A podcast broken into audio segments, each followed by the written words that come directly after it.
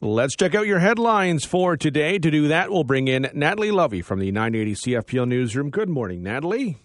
Good morning, Devon. A new report out this morning sheds new light on the struggles some face in the province to put food on the table. Yeah, this is definitely concerning. A coalition of hunger relief organizations in Ontario says 2022 marked the sixth straight year that food banks in the province saw an increase in users and visits. Feed Ontario says in its most recent annual report that the troubling trend appeared to escalate during the most recent year on record. The report says 587,000 adults and children visited the province's food banks a total of 4.3 million times between April 1st of last year and March 31st of this year.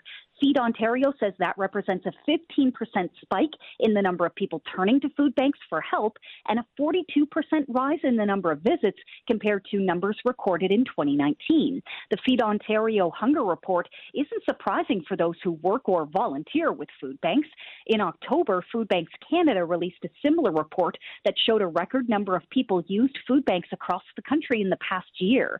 The Hunger Report outlines four areas needing improvement quality of work, social assistance, social housing, and putting people at the center of policy and program design. On the positive side, the price of gas remains relatively low this morning yeah, the price at the pumps is relatively affordable right now. While still high overall, the price you'll pay today, $1.45.9, is 24 cents cheaper than what we were paying a month ago. Gas prices dropped 6 cents on Saturday and remain at that level this morning.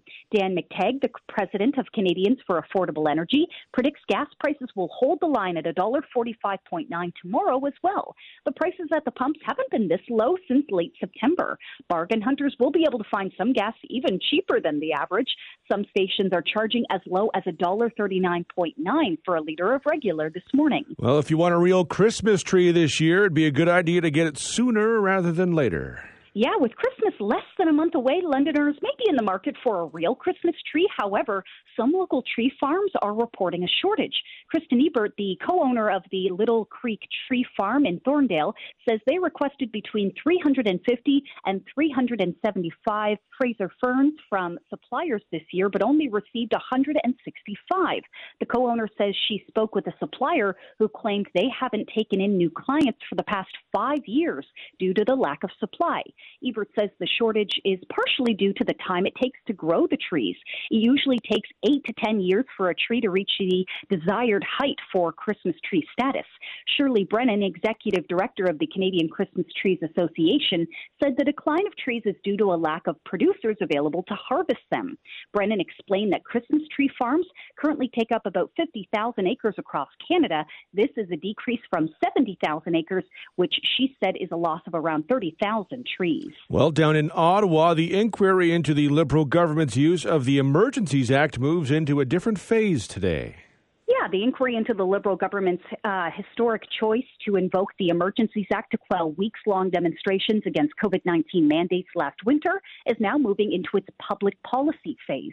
The Public Order Emergency Commission is expected to hear this week from about 50 experts who will share their perspectives on the use of the Emergencies Act and whether it needs updating. A session this morning will focus on fundamental rights and freedoms at stake in public protests, as well as their limits, while an afternoon session will explore financial governance, policing, and intelligence. Prime Minister Justin Trudeau invoked the Emergencies Act on February 14th after thousands of protesters associated with the Freedom Convoy blockaded downtown Ottawa and key border crossings. Calling a public inquiry is a requirement under the emergency legislation, and Justice Paul Rouleau, the commissioner of the inquiry, must submit his report to Parliament by February 20th of next year. There was some good and a lot of bad for Canada at the World Cup yesterday. Yeah, Canada wasted little time yesterday, ending its scoring drought at the Men's World Cup, but could not hold off Croatia, losing 4 1 to end its hopes of reaching the tournament's knockout round. The 41st ranked Canadians started with a bang with a goal from, from Alfonso Davies two minutes into the game, but the 12th ranked Croatians rallied to score four straight goals. Croatia was the runner up in the World Cup four years ago in Russia. Canadians will go home after wrapping up the tournament play Thursday against Morocco, which will mark their first ever World Cup game against a non European European opponent. Despite losing, Canada will leave the World Cup with $10.5 million US from FIFA for its participation at the men's soccer showcase. Total prize money at the 32 country tournament in Qatar is $440 million, with the teams failing to advance out of the group stage like Canada, each receiving $9 million. In addition, all 32 entrants were given $1.5 million ahead of the tournament to cover preparation costs. On this day in history, in 1512, Portuguese navigator Ferdinand Magellan reached the Pacific Ocean after passing through the South American strait that now bears his name. In 1698, Governor Louis Frontenac of New France died at Quebec Frontenac was largely responsible for opening the region despite orders from his superiors. In 1797, the Northwest Company, a major force in the fur trade, began building the Sault Ste. Marie Canal. It was destroyed by American troops in 1814 when they attacked the company's nearby trading post during the War of 1812. In 1895, the first U.S. car race from Chicago to Waukegan, Illinois, was won by J. Frank Duryea, who maintained a speed of 12 12 kilometers an hour. In 1914, the New York Stock Exchange reopened after its longest shutdown ever. The exchange had closed July 31st with the outbreak of the First World War. In 1943, U.S. President Franklin Roosevelt, British Prime Minister Winston Churchill, and Soviet leader Joseph Stalin met in Tehran to plot Second World War strategy. In 1965, the Canadian satellite Alouette 2 was launched from Vandenberg Air Force in California. In 1979, New York Islanders goalie Billy Smith became the first goalie to ever score a goal. In 1994, serial killer Jeffrey Dahmer, serving 16 life terms for killing 17 young men and boys, was killed by a fellow inmate at a Wisconsin prison. In 2000, the Dutch parliament approved a bill by a vote of 140 to 40 to allow euthanasia and physician assisted suicide, making it the first country to formally legalize the practice. In 2010, Leslie Nielsen Nielsen, the uh, Canadian born actor who went from drama to comedy, died at the age of 84.